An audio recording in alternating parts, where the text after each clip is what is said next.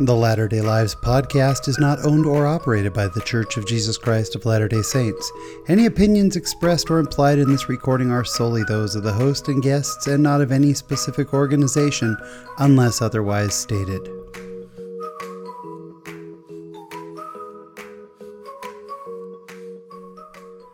Hello, friends, and welcome to another episode of the Latter day Lives podcast. My name is Sean Rapier. I am your host. This is episode 26, which also means that uh, we've now been doing the podcast for six months, half a year.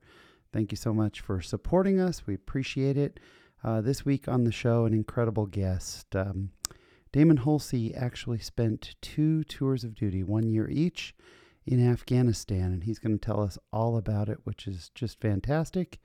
And this week in my latter day life, I'm going to tell you a little bit about my experience with Las Vegas and drinking. Don't worry, it's it's actually a really good story. So, uh, anyway, sit back, relax, and here is this week's conversation.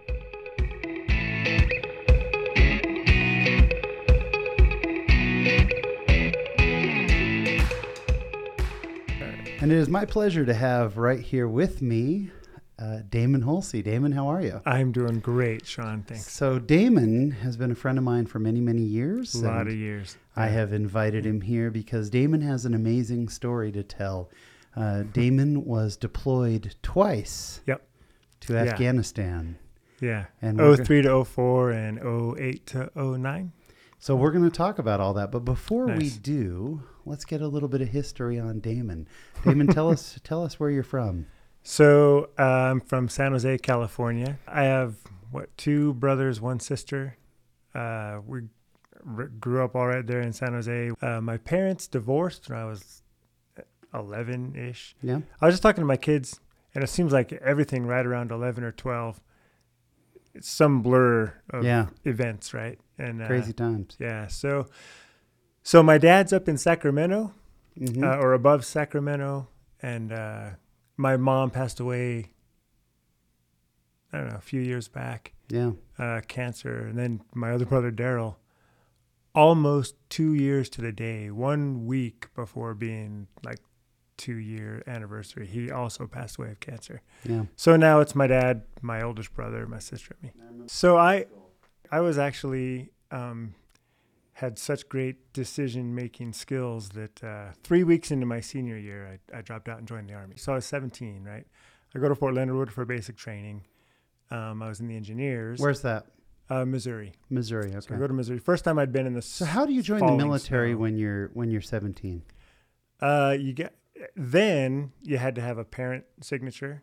Yeah. Right. And uh, my mom, not super willingly and happily, but went and Is that still the case today? Can a 17 year old enlist if they have a parent signature?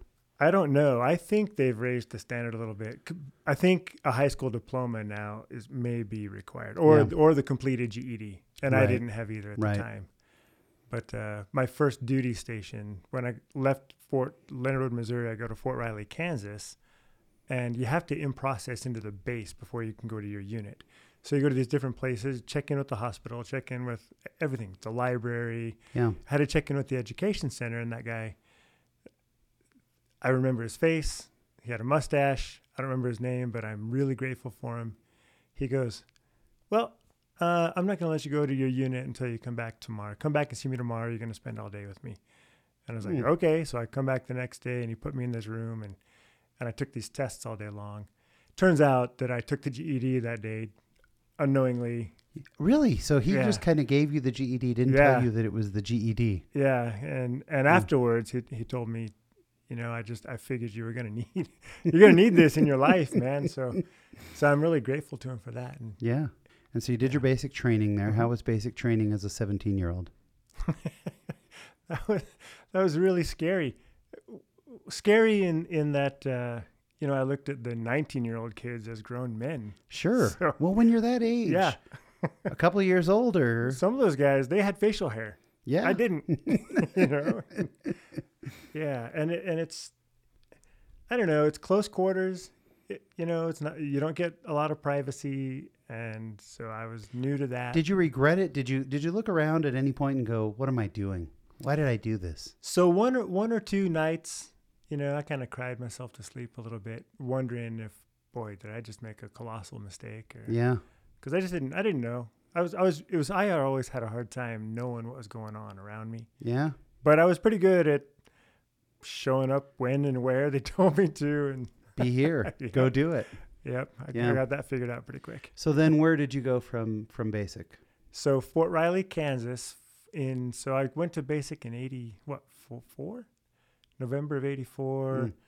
Uh, early eighty five, I get to Fort Riley, and I and I was there with the uh, engineers um, for a year, and then I got stationed in Germany, Karlsruhe, uh, West Germany. So you're 18 Mm-hmm. in Germany. In Germany, You're yeah. living the life. Oh yeah, How Yeah. long were you in Germany?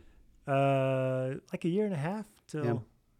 Now, did you focus on one specific job within the army or was it general Yeah. service? So my job was uh, combat engineer, specifically a bridge bridge guy. So there's there's a few different types of bridges uh, that go in, and some are meant to be a little more longer lasting. Some are meant to just go in, get some people across, whatever it is, and then get it right back out. Yeah. So um, it, when I was in Germany, it was fun. I was in a, a floating bridge unit, so Mm. we had boats and you just drop these giant things into the water and they pop open and then you, Oh, wow. and then you bump them and push them together and throw latches and kind of build it on the water and then stretch it from side to side. It was great fun. Yeah. Great fun for a teenager. Yeah, to get to build floating Yeah. bridges. That's like every every Yep. teenager's dream. That's awesome. Yeah, I liked it. So where did you go after Germany? So then I got out. Yeah, how Uh, many years were you in? Just three. 3. So Okay. now I'm 20ish, right? And and towards the end, frankly, frankly, Sean, I was looking around, and and I thought, um, I always knew I wanted a family, Yeah. and you know when I joined the army, I was thinking career, but somewhere in there, I started thinking, wait, family, and and not that it can't be done, and and I know wonderful, great people with Yeah, great they're great military families. in the military, but where I was and what I was doing Right. my choices. Um, You knew what was right for you. right, I realized I, I'm not gonna, I'm not aiming at the family I want here. Mm, so I, yeah. I just thought I'm gonna, I'm gonna cut this right now and go home and see what happens. And Where'd uh, that take you? So I, I, uh, I, I decided I wanted to go on a mission. Where'd you go? and go? Began that process and huge game changer in my life. I went to Phoenix, Arizona, Spanish speaking. Awesome. How was your mission?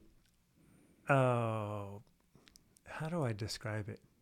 Like everybody, it, it's influenced my life ever since. Yeah. Did did being in the military help prepare you for your mission? I think so. I Yeah. so I don't know. I had a, at least a level of of just personal confidence in terms of like I wasn't. I didn't have any homesickness issues personally Yeah, I'd already been away, right? And I Yeah. I didn't ha- really have many issues with um, being nervous necessarily to to just be out and approaching people, that sort of thing. Uh, obviously, there's always a little bit of, you know, just how, how's this going to go? Yeah, and, and am I going to do it sure. right? And am I and I really want to do it well? That sort of thing. But uh, You were you were the, about the same age as the rest of the guys in the mission, yeah, but you'd lived in Germany and yeah, and had been in the military for three years. All these other guys had graduated and maybe spent a year working at Wendy's. Yeah, that was. Yeah. I remember in the MTC they asked us, the missionary training center. We're we're going over, uh, I don't know, teaching techniques and that sort of stuff. And one of my instructors said, "So I want somebody to volunteer, uh, just to teach us something, just to stand up and I don't I don't care what it is, anything that you happen to know about that maybe the rest of us don't know anything about, something from your life."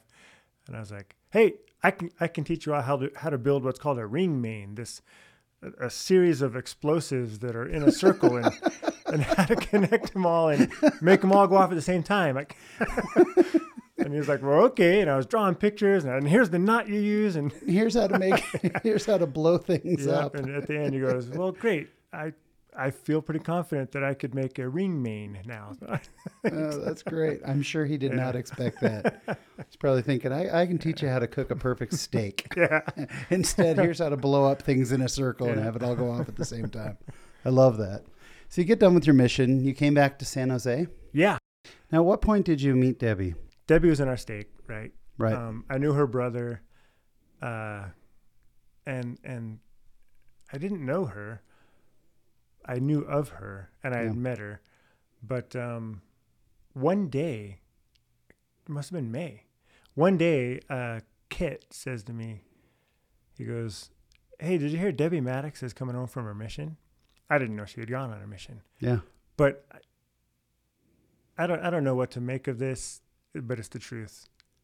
He goes, "Did you hear that Debbie Maddox coming home from mission today or coming home?" And I just thought, "That's it. That's that's that's what I've been. this is this is all leading up to this. I'm going to marry Debbie Maddox. I Wait, just- what? I'm serious. man. And you had never really spent a lot of time Right. with Debbie. right? you didn't know her that well. He said that, and I hadn't even seen her coming home from mission yet. I, he just said that, and I thought, oh, that just makes sense. Okay, And this is one of the most Mormon things I've ever heard. I've never heard this Right. before. I had no idea. Right, and I, you know, Now, did you tell Debbie this right away? Hey, by the way, right I'm, away, no, I did not. welcome home from your mission. By the way, I'm here to marry you. I did not. I had already heard all the. Do I say dare say crazy stories? I don't want to alienate anybody. I, you know, you hear stories about Yeah. one person really feels like, "Hey, I've been told we are to be married," and the other one's like, "All right, when I get told that, Yeah. great." In the meantime, Yeah, you got to worry about that. but I really, I really felt like, wow, there's there's the direction for me. Yeah. Maybe that's it. Maybe, maybe it's more retrospect. Where I'm to marry her, but I really felt like that is the direction. It felt like light. It felt. It So you and Debbie date. You end up getting married. Where did you Yeah. guys get married? Oakland Temple. Oakland Temple, Oakland Temple. which is where I got Yeah. married. When did you guys make your way to Utah?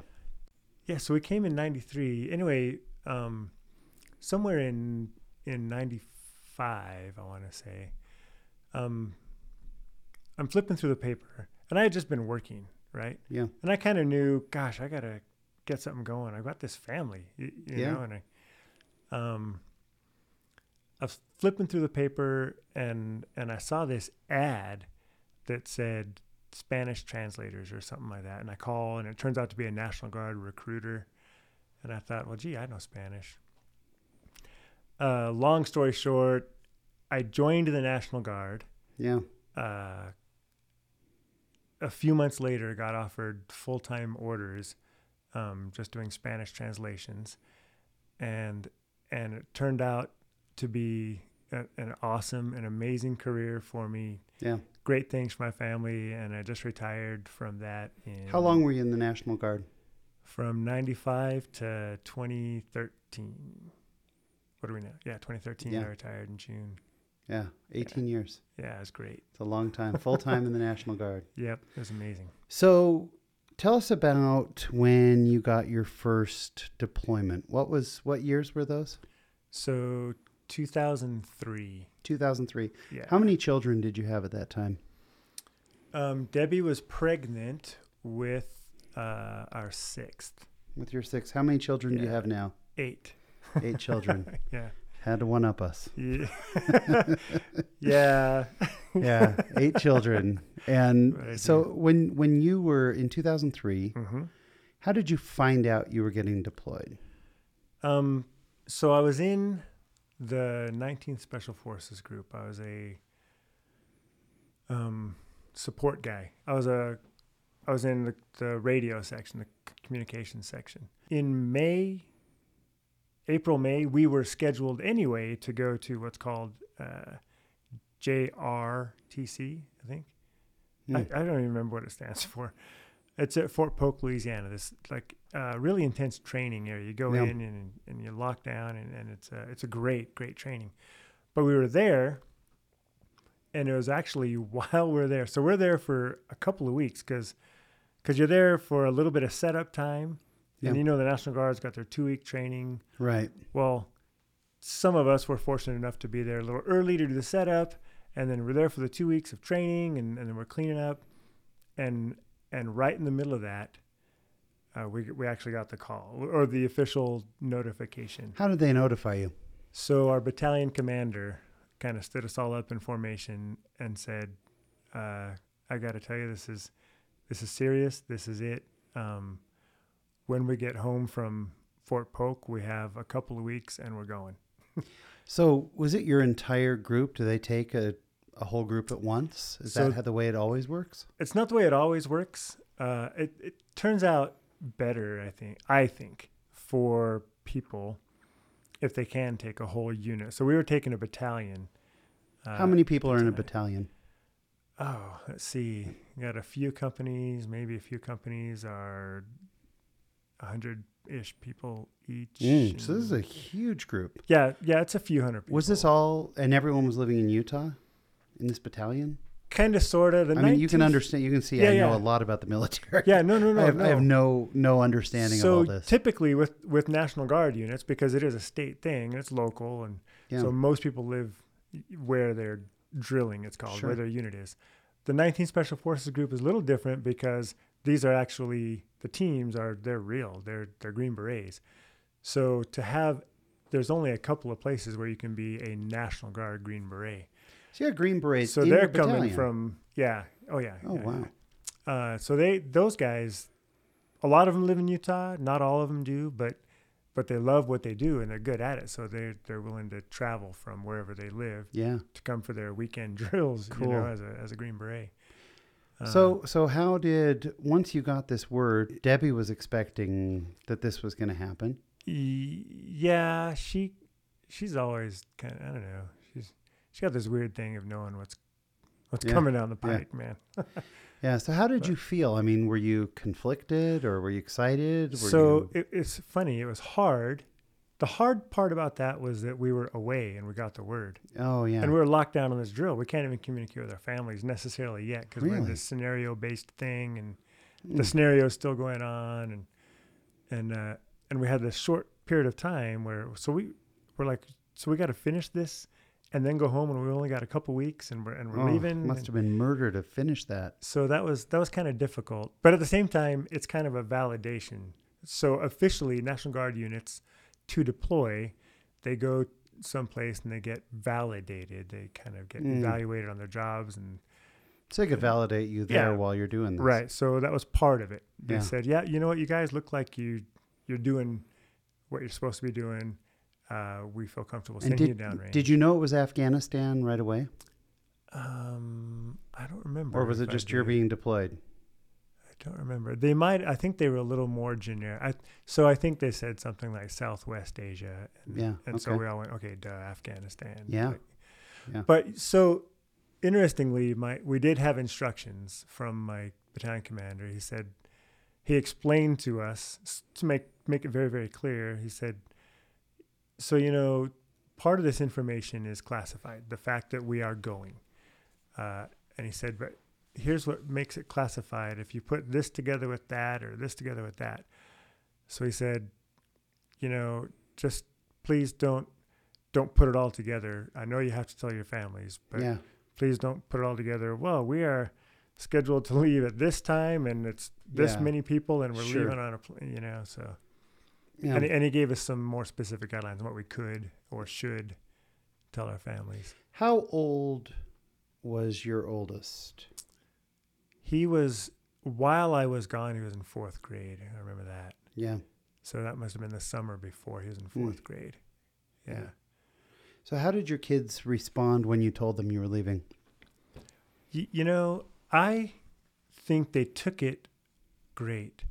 They took it really well. Later, years go by and we talk about it, and or maybe not even years, but afterwards, I hear them say, like how scary it was for them, and and and that kind of tug tugs at you a little bit Yeah. because you realize, yeah, it, it must have been scary, but Mm-hmm. but they handled it great. Debbie was phenomenal. She she had told them uh, something like, "All right, guys, um, when we're home at night and it's just us, we can cry and we can talk to each other and and we can whatever we need to do. But morning time, it we put on our game faces and we still have to go to school and we still got to do our daily things and and they did and they they they thrived. Man, they did. I feel really, really blessed, really lucky. Yeah. So so you take off, you go to you go to Afghanistan. Yeah. And what's it like when you get there? So part of I was thinking about this, and and I'll I'll be honest with you, even though it's totally going to expose kind of how dumb I I really am was. um, so, so you get these weird like ideas of what you what you're going to need to have with you, right? And you're thinking of in the old days would have been a deck of cards, and in the newer days is I got to have a laptop. Yeah. You know, or or how am I going to do my laundry, or how's it? And you just don't know.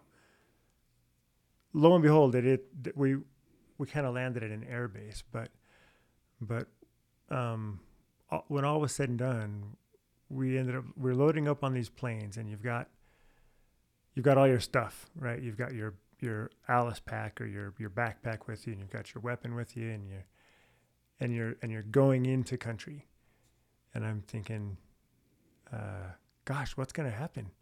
I I don't know what it's like to land and get off the plane, and I'm and I'm in a war zone. I I don't know what to expect, and so I'm picturing movies, and I'm picturing, yeah, okay, so so we all stand up, and I've and I've got my gun in my hand, you know, and I'm I don't have any bullets, but oh, really? Well, not on the plane ride over. Yeah. So you walk off the plane with an unloaded weapon. Right, but I'm thinking, but you're holding it. it. What's going to happen? yeah, I'm holding this thing, man, and and uh, but they opened it up, and it was kind of this collective. Oh, it, it Afghanistan looks like West Lehi. Afghanistan looks like Fort uh, Which West Lehi is is basically a desert for those right. who don't know. I mean, it's so it's just basically just basic desert. It looked like the place where we've trained every month, and where it, it looked like it, it was almost not. I'm not, I'm not going to say it's a disappointment, but it was almost like, man, how long we were in the air and we're home. so, so we get off the plane and and uh, and you kind of start to realize you get your bearings about you a little bit, yeah, and. Uh, and you realize where you are and what's going on and then and then for me it it, then it ended up being kind of like uh,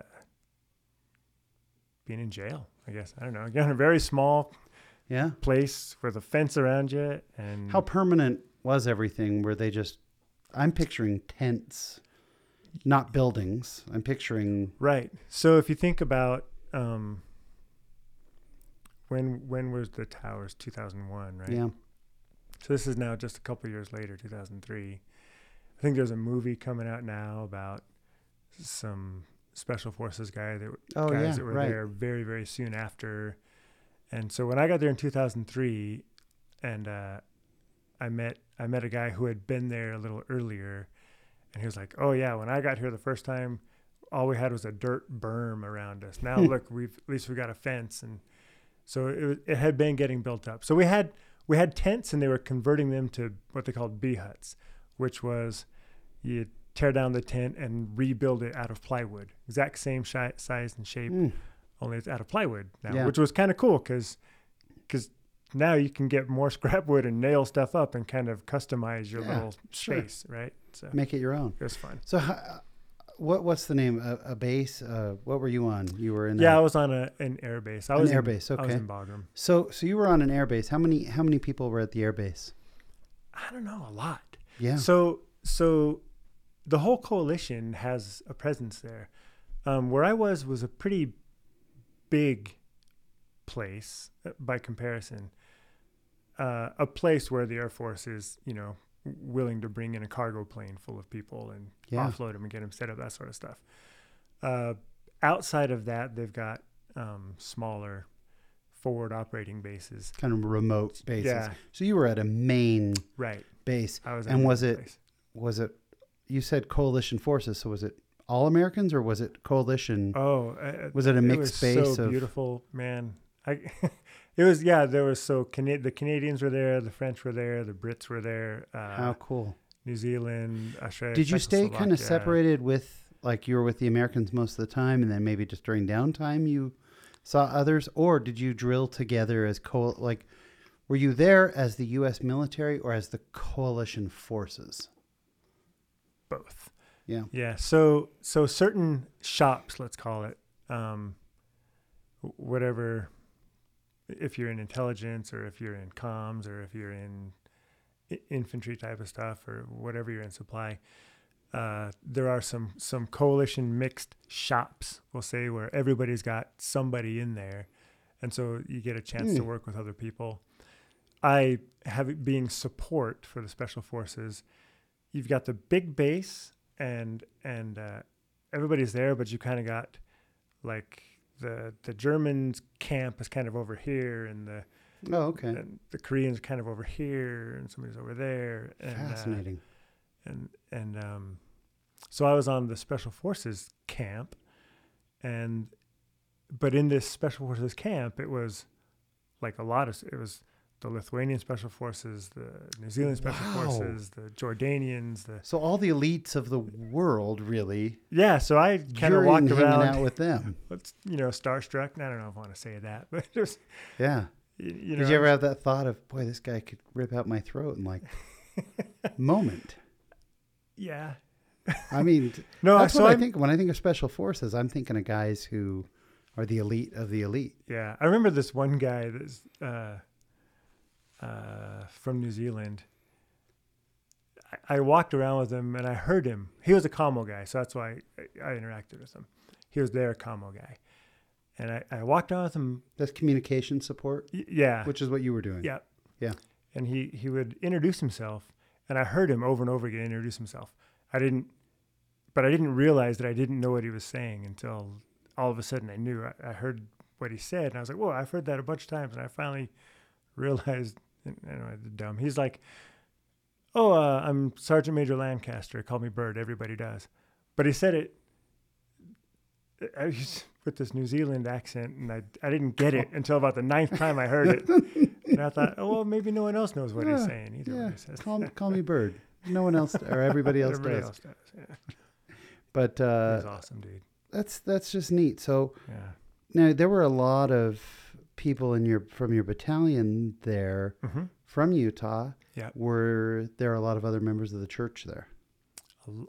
Outside of our battalion, No, I mean just With generally us? there on at the base at the air base. um, I don't know about a lot. It was much smaller that time than later when I went. So, uh, but um, we had a a group, right? And there were other people on on the base who were LDS, and and we were able to set up um, some meeting times and so is it is it a sanctioned branch that gets set up, or is it just hey we're Mormons and we're going to get together and meet?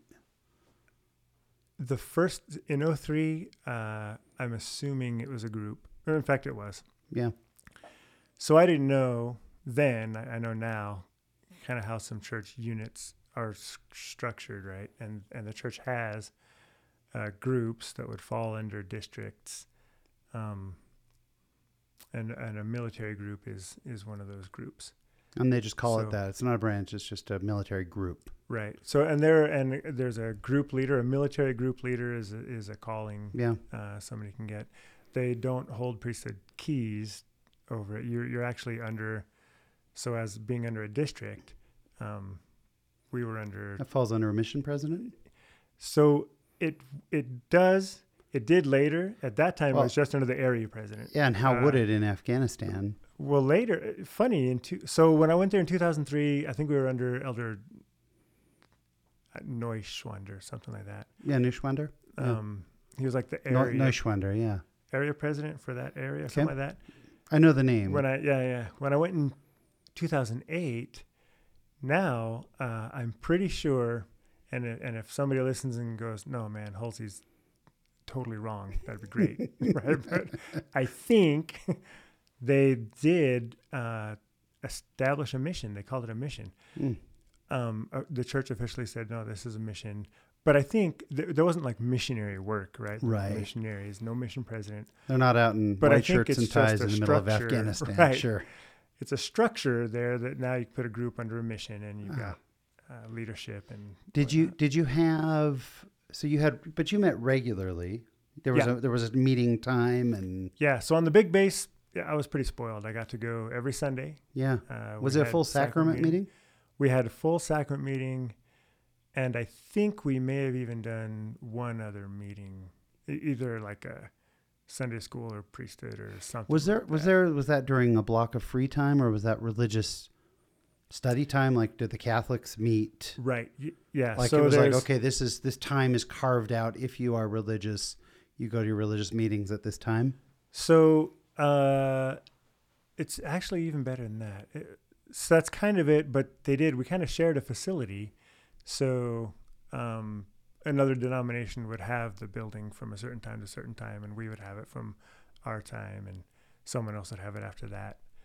Uh, that sort of thing. So yeah, it was wonderful. We got to meet regularly.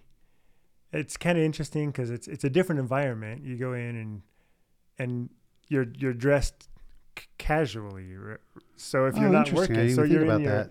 you're in. We would wear our PT clothes because we're not necessarily on duty. So you're in your sweats and shirt, and you got your rifle on you, and and it's hot, so you're drinking a Pepsi. So, put it under your chair. so it's very very casual. right. Yeah, a little Ad- bit different that Adam- way. Adam Stokes, one of our listeners, Adam Stokes, had that question about, you know, what what is church? What's the whole experience of it? So Yeah. it was in a space that was reserved at that time For for, religious religious. practice. Yeah. So you would, Yeah. and then you would leave, and another religion would come in, and they'd have their services there. Yeah, and it was awesome because because uh, other people would come. I mean, people would come. You know, so a war zone. I'm gonna. Do I dare speak for other people? I don't. I don't know. Of course you do.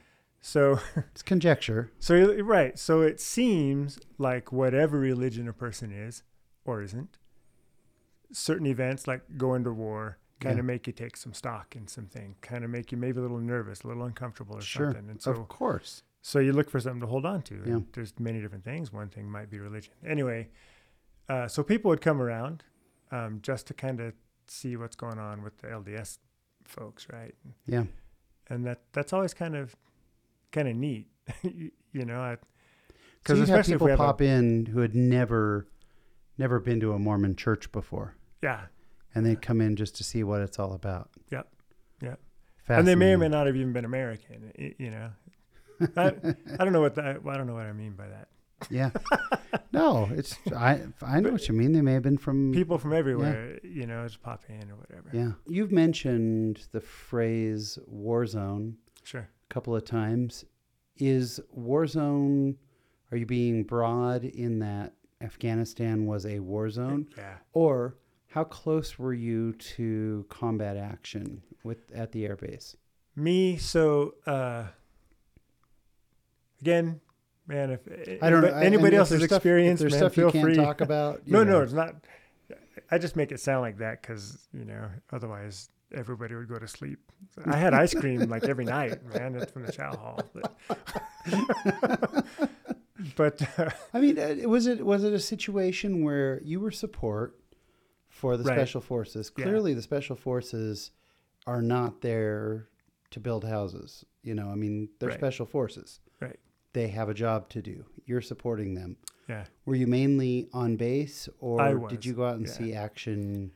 So I was mostly on base uh, in the in the support world. Um, probably getting off base was mostly the only times I ever got off base uh, throughout both deployments. Personally, was uh, no. In fact, for me, it was only to do what's called a communication security run Mm. or whatever. This crypt the cryptographic stuff that gets loaded in the radios Okay. um, kind of has to get hand delivered. So on certain intervals or whatever, you, just, you have to go around and hand deliver it and update the and take them out crypto. Yeah. to so, the people. So for me, that was the only time I ever traveled around.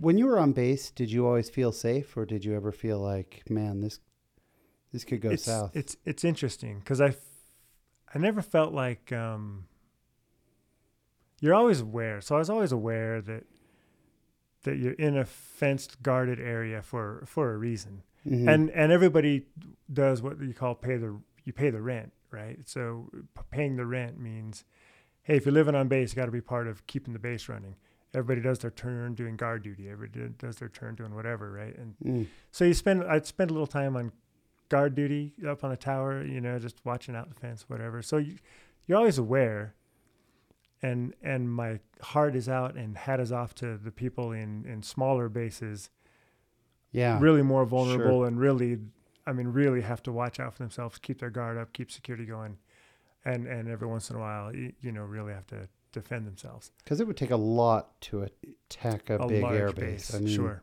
right. something like that would take a Yeah. very concerted effort. Were there ever times when you were there on either deployment where there was an, an alarm, an emergency, where they thought, So two, Something well, a couple happening? times. One, uh, why do I laugh? Um, yeah. So this one time, it happened to be on my first appointment when I was, I was on guard duty. As a matter of fact, I was oh, wow. the captain of the guard for our little sector. So we just had a, a piece of defense of the big base, right? And, Yeah. and uh, and something happened. So I was relieving some guards to go to breakfast.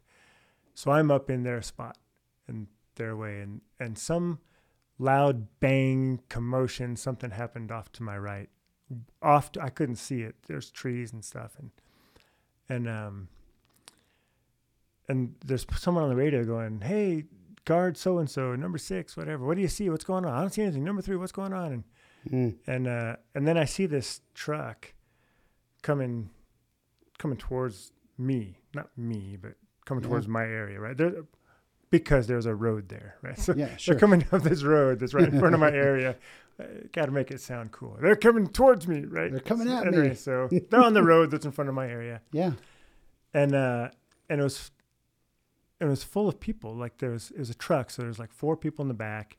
Was it a Um, military truck or no? So it's just a pickup truck, Oh, wow. and So this is not, and and you immediately know of it's not military. Right. So I'm thinking commotion, truck coming. I, Mm. I don't know. What do I do?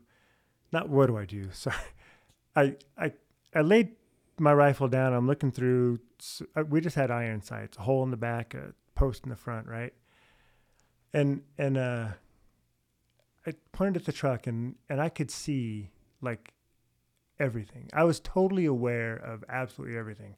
Rules of engagement going through my mind, right? And I'm and I've got this and had felt such a clear vision of, of what I was looking at. Mm. Like I could see the driver, I could see the passenger, I could see all four people in the back very, very clearly. And really felt like I, I could have done anything I wanted to. Anything.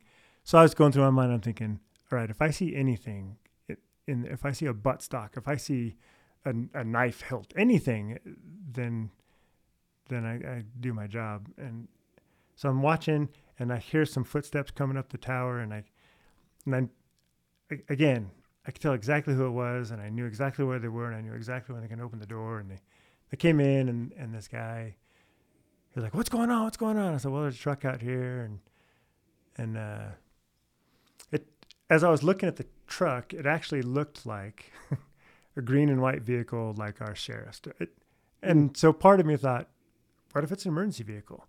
Turned out to be an emergency vehicle going Wow. to, to some car accident or something that happened right out our base. Mm. But so, you know, there, there's my big though. my big combat story is there was a car accident and there's an emergency vehicle that I pointed my gun And at. thank heavens, you know, I mean, thank heavens Right. that that was it, right? Right. Yeah. yeah I mean, yeah, that's, gosh, but that was intense just hearing it. yeah. So I can't imagine that playing out. What, uh, how were you able to communicate with your family while you were gone? Uh, so the first time, um, They were how many years apart? four, Four. 03 to 04 and then 08 to 09. Yeah. So the first time uh, we had some internet drops. We hi- we we contracted with a guy out of Dubai uh, to come and install a dish and hook us up with some internet Mm. connectivity, and and then we put in a couple of drops internet phone connectivity, and so you would just go stand in line and wait and Just audio, just phone, yeah, no video. yeah. Second Mhm. time, did you have Skype or anything like that? So it was available, but uh, I would I'd sit in my little hooch. So at this time, those those plywood tents Yeah. are, are now kind of plywood tents with sections. So your little cell is a plywood. So you had your own but- space. Yeah, Oh, nice. about as big as two of your tables right here. Yeah. So- So, But uh, maybe, maybe, maybe seven feet across, six, seven feet. Yeah, just enough so you have your your bed and your stuff in there. What else do you need? I mean, Yeah. you have your bed and your stuff. Sure. there. but I would hear people's Skype Skype conversations, like lengthy conversations that would sound like this. I can hear you. Can you hear me? I can hear you. Can you hear me? so, so I thought, I don't think I'm going to bother. An hour of that. Yep. How often were you able to call home? I was very, very fortunate on my second deployment. I had an office with a phone. Oh wow. Yeah, and a and yeah, an ability to call. Yeah, that's great. Yep. So you go through the first deployment, you you make it back home hmm after after a year. On your first deployment, So, How- by the way, sorry, Adam was born while I'm gone.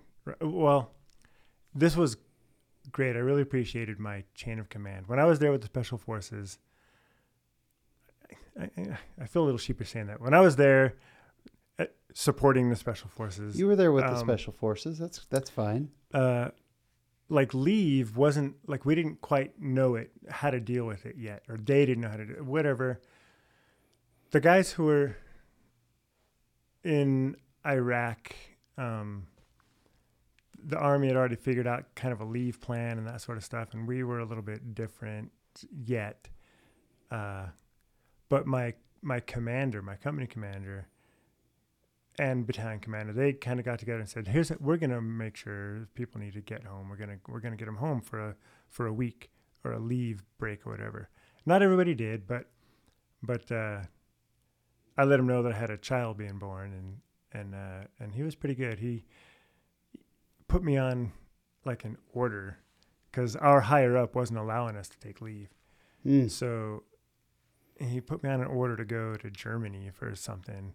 And then from there, I was able to take leave. So anyway, I, I got home uh, like December 4th. Adam was born December 6th. And Wow. I headed back out like December 9th Gosh, that's to, to go back. Yeah. So I got there. And so I was there for the birth. It was great. And Adam's 14 now. Adam's 14 now. Amazing. Yeah. So your first deployment, how did that year in Afghanistan affect your testimony, your relationship with God, or did it? It did. It did. So, um, you know what it really affected was my uh, desire for um, e- eternal families. So, you know, and I don't know who all goes through this. Police officers maybe deal with it every day. Firemen, anybody driving on the freeway in bad weather. I, Yeah. You know, uh, there are some times when you kind of realize, hey, what's really important to me? Because Mm. because I'm separated from my family. Is it a good thing that I'm doing? Uh, you know, you you read the scriptures, you read the Bible, you read the Book of Mormon, you read about wars and and things that were done, um, either for a specific religious purpose or just because you know people are who we are and and we do bad things to each other. But um, it got me really thinking about about the joy of an eternal family. Yeah, And- I'm sure. I'm sure it means something very different when you're on the other side of the world, when you're in a tenuous situation. Not easy. yeah, Um, I'm sure suddenly those questions become more relevant. sure. What does my family mean to me? When you were called to be deployed a second time, Yeah. I remember that well. I remember being surprised. Were you surprised that you were deployed again? Uh, no, no. No, you figured this could happen. Oh yeah, yeah. And it was In a year each time. Yeah. So they th- again, the guard, the army has done a good job. Yeah, I mean, they, I know they notified you, but when they notified you Right. early, was it like, are you kidding me? I'm going again? Or was it, okay, this is what I signed up for? Right. That's so they have these cycles, and so a unit will go on on. Uh, they called it an ARFORGEN cycle, and it's some sort of acronym. I don't remember what Mm. it means. Force generation. Anyway, readiness cycle. So you, at, at then anyway, a unit will deploy, and it puts them on a deployment color or whatever. Then you come home and you're in a reset period for a certain period of time, and then you're in a, you're eligible to go again, and then you're probably going to go again. So Gotcha. so w- even when you come Okay. home, you know you're in this cycle as a unit Mm. anyway. So So your second deployment, Yeah. Zach was quite a bit older at this point. Yeah.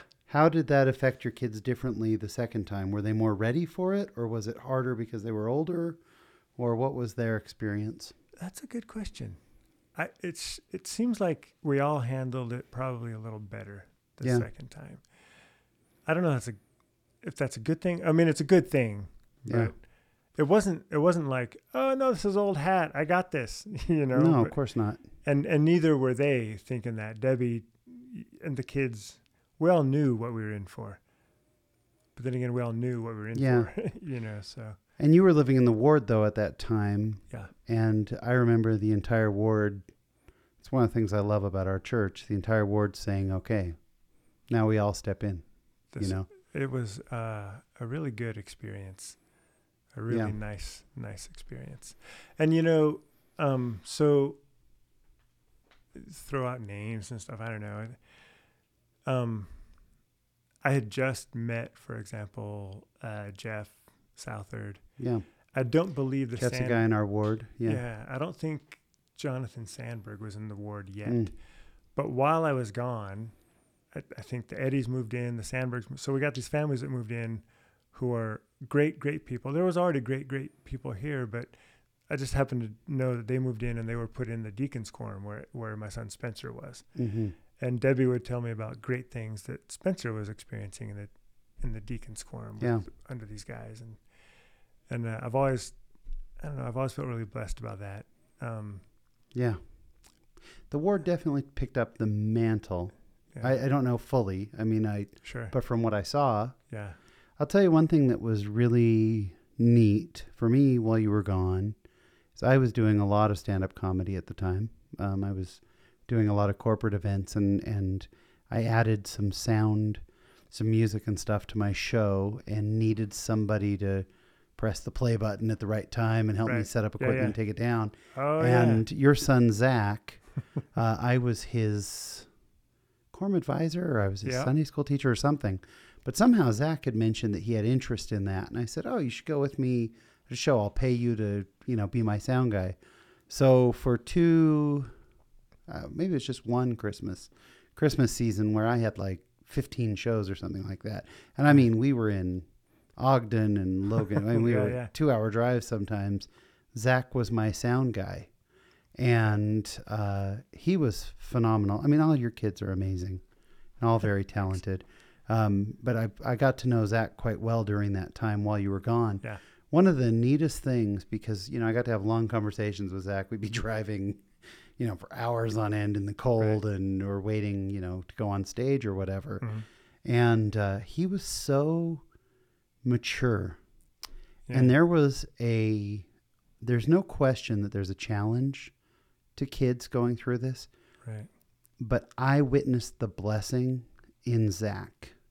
This, this, I don't want to say ages, it, it matures you. Now, Zach was mature before. I mean, he's a special kid.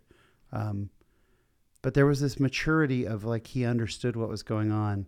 But then we had a really cool time. I, I would always introduce Zach.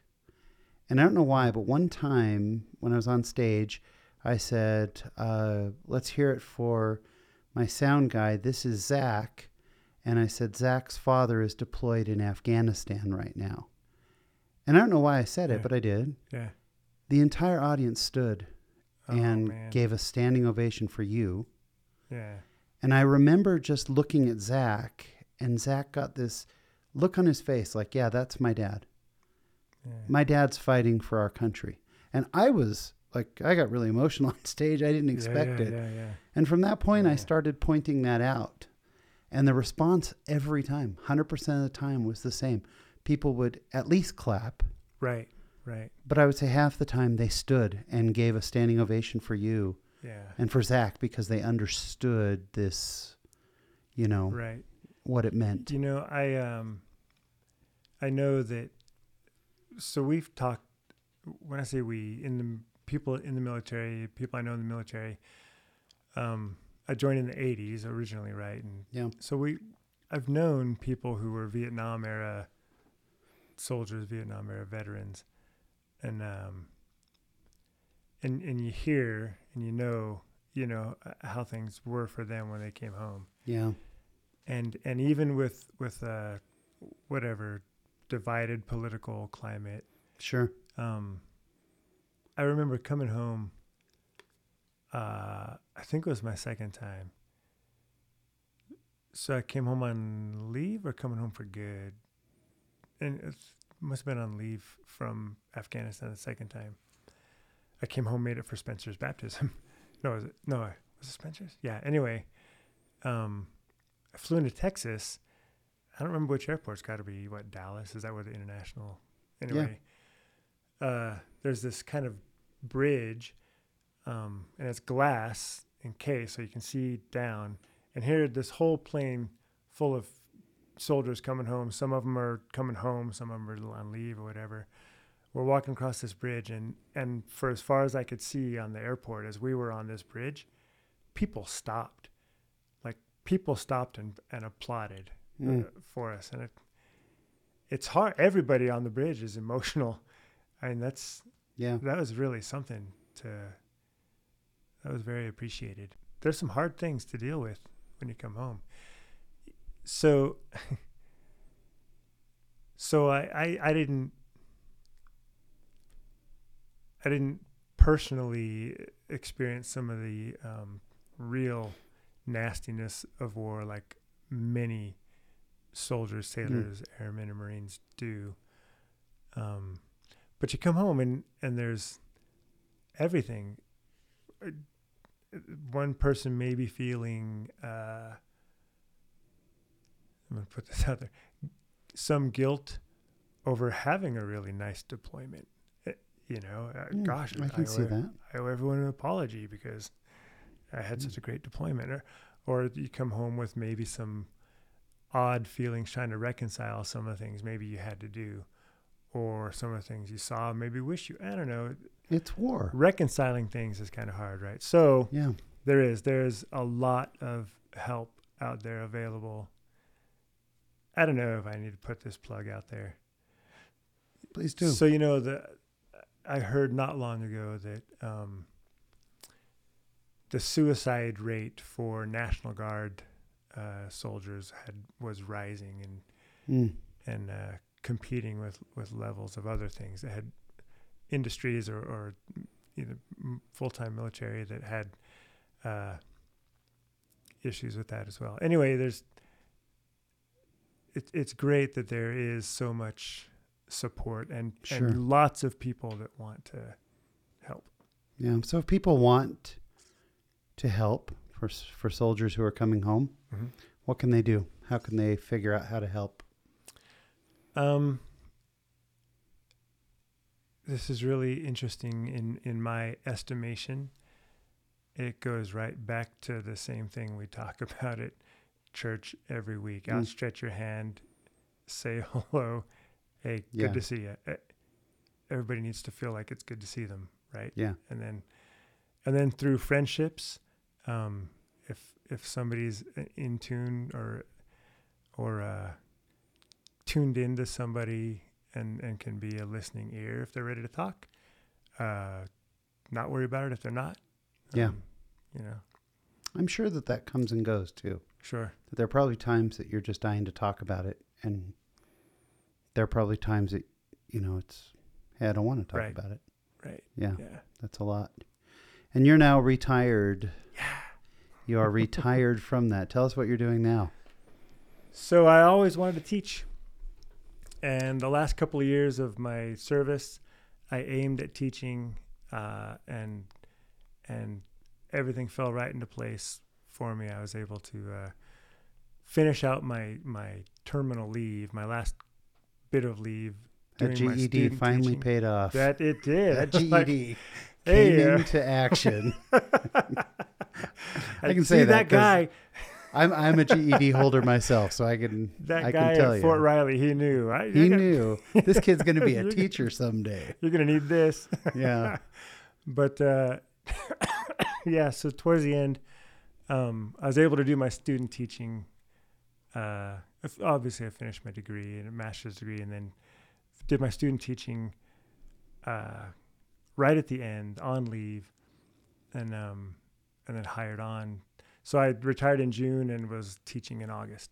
If if you were to take a look now, take a look back at all of that experience being deployed twice, being away. Yeah. Is there one central takeaway? Is there one thing that you walk away from? I mean, I know there are thousands of little things, Right. but is there one overarching message that it taught you about life or about religion or country, or is there one overarching kind of theme that you walked away with? Yeah, and and I don't I don't know if this is really going to be meaningful to anyone other than me, but um, I uh, learned the the benefit of um, be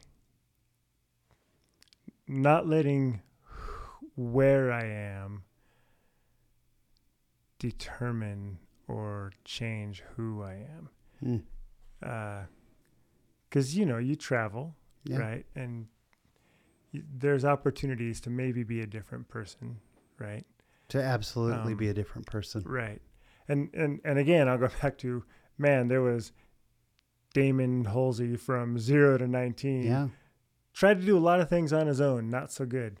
Damon Halsey from about 20 on, spending some time learning to, hey, don't be, don't do it on your own.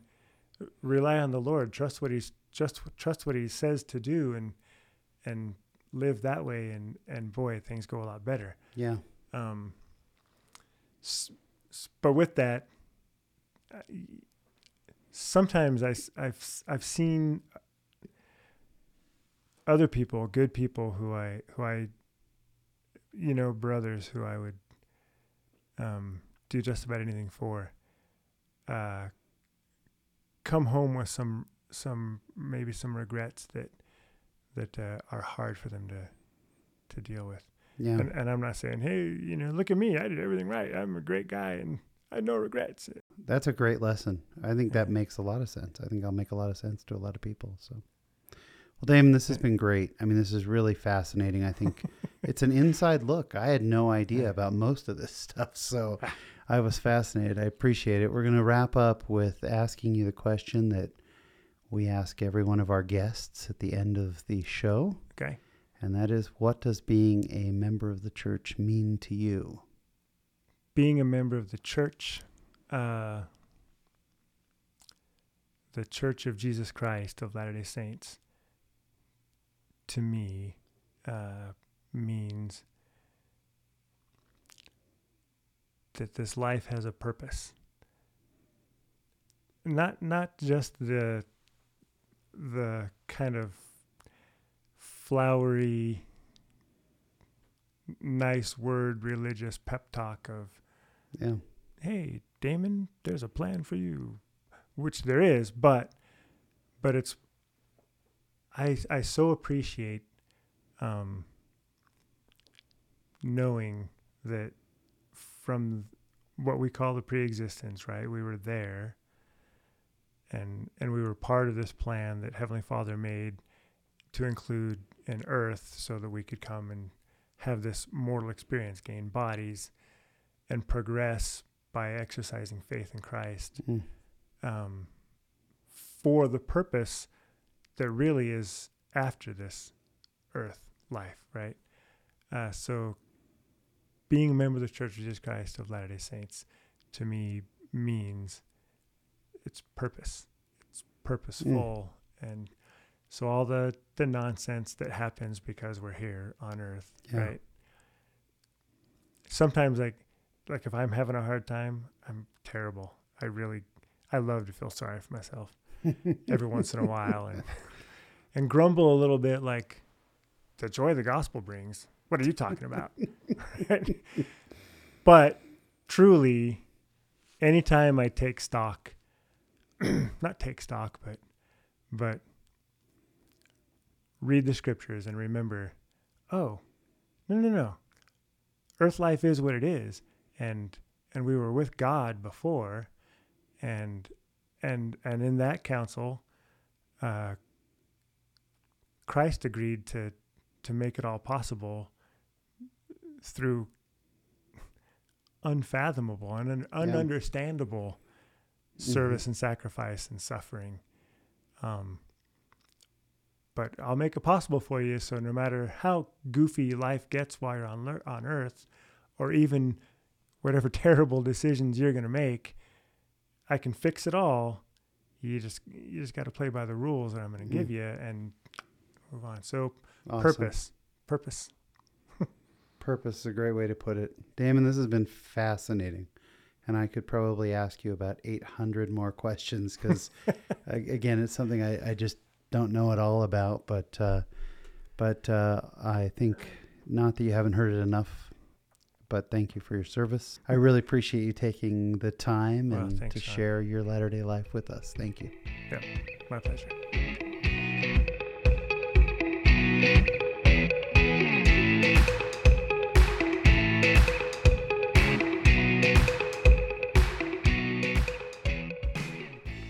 Special thanks to Damon Hulsey. Wasn't he just fascinating? Gosh, Damon is such a good guy. And, you know, he is such a good, just humble person. I think it really came across in the interview. But when I first called him and said, Hey, do you want to be on the podcast? He said, Well, instead, how about I just uh, refer you to someone who's actually interesting? And yet, Damon was so fascinating and such just a great guy. My thanks to him, as well as to all of the men and women in the armed forces who serve, uh, especially overseas, and the sacrifices they make. I think it's just incredible. Uh, this week in my latter day life, I just got back from Las Vegas. I go every year for my job to the Consumer Electronics Show. And I'm very blessed. I've been 21 years in the same career, but I've spent the last two and a half years with uh, a company that I just love. Uh, the company's called STM. We make laptop bags and tablet cases, phone cases, all that kind of stuff. And and I just love working for them. And the owner of the company, one of the owners, uh, the guy I report to directly, is just this amazing guy. But he is he is not what you expect from the owner of a, a company. You know, he's he's got a big handlebar mustache and tattoos and and uh, just a really big, intimidating guy. Is and it's funny because he looks like you- you'd kind of expect him to own a Harley, and he does. He owns a couple of Harleys, and and just and yet such a good man, such a teddy bear of a guy. He likes a good drink, and and uh, he's, you know, he he can be a little rough around the edges, and yet such a just a compassionate, amazing guy. Well, we were in Las Vegas this week, and uh, the Consumer Electronics Show is really draining. I was working on the floor of the show uh, for our booth, and uh, at night we'd come back and we we rented out a house, and we had a chef there who was making dinner uh, every night for us, which was great. And one night they finished with one of my favorite desserts, key lime pie. I love key lime pie. And she brought it over to me, and I was talking to uh, one of our uh, customers, and, and I took a bite of the key lime pie, and it, it just tasted a little bit odd to me. And then I took a second bite, and what, what is that different taste? And I took the third bite, and all of a sudden, it just felt a little bit funky, a little bit warm. And I said to the chef, I said, well, what exactly is this? And she said, oh, it's a tequila key lime pie. and as I was saying it, my boss, the guy I was just talking about, turned to our VP of marketing, who's also Mormon. We're the only two Mormons in the company, and said, do not eat that. it's got tequila in it. And you know, usually in desserts, the the uh, alcohol really cooks off, and this time it hadn't. Uh, it was warm in my stomach. I can only say it was like after you maybe take Nyquil, and uh, and my boss came over to me and said, "I am so so sorry. I didn't know, and I would have warned you, and I would." have And I said, "No, really, it's fine. We didn't know. I put it down at that point." But uh, you know, and it had mostly cooked off. I'm sure. I certainly didn't feel any effects of the uh, tequila that was in this dessert. But my boss came over three or four times and said to me, "I am so sorry. I hope you know, I would never do this on purpose. And are you okay? Is there something I can do?" And and he wasn't worried about me physically ingesting alcohol. What he was worried about was my spirit. He knows how important the word of wisdom is to me. And every event we go to, there's a whole lot of drinking. But he always works really hard to make sure that I am very comfortable there, as well as our VP of marketing. And the next morning, when I got to the booth, uh, he said, Hey, how are you feeling? Are you hungover? And he was kind of joking. And I was joking around with everybody about this crazy effect of this pie that I had had. And he took me aside again and said, I really just want to apologize. And I really had to reassure him, hey, it's okay. You didn't know, I didn't know. And it's not like I took a big drink of alcohol. But I was so grateful that he really appreciated and understood. Those around us are paying attention. And I knew that at that moment, that he was so aware of our faith and our beliefs. And I think that if I didn't live our beliefs, then, you know, it wouldn't have, if it, if it wasn't important to me, it wouldn't be important to him. And I just, it just made me realize people are watching us. Our beliefs are unique, but by and large, most people really respect them. And I was actually really grateful for that experience and for him. And it reminded me to stay on my toes because everything he knows about Mormonism comes from uh, me and this other employee. People are watching, and uh, it's great that we can live our faith. Um, and that's what's happening this week in my latter day life. So we want to thank you again for tuning in this week. Next week, we'll have another wonderful show for you. If you want to reach out to me by email, it's shawn at latterdaylives.com. That's S H A W N at latterdaylives.com. We can be found on Twitter, Facebook, Instagram. Just search for us. If you search for Latter day Lives, you'll find us. We'd love it if you'd give us a five star review wherever you listen to the podcasts. And of course, if you could share this with somebody else who it might brighten their day, boy, we love that. We keep growing, and it's it's definitely thanks to all of our listeners passing it along, because it's really the only marketing we do. So thank you again, and until next week, remember, there is a great, big, beautiful world out there. So go be in it, just not of it. Thanks for tuning in.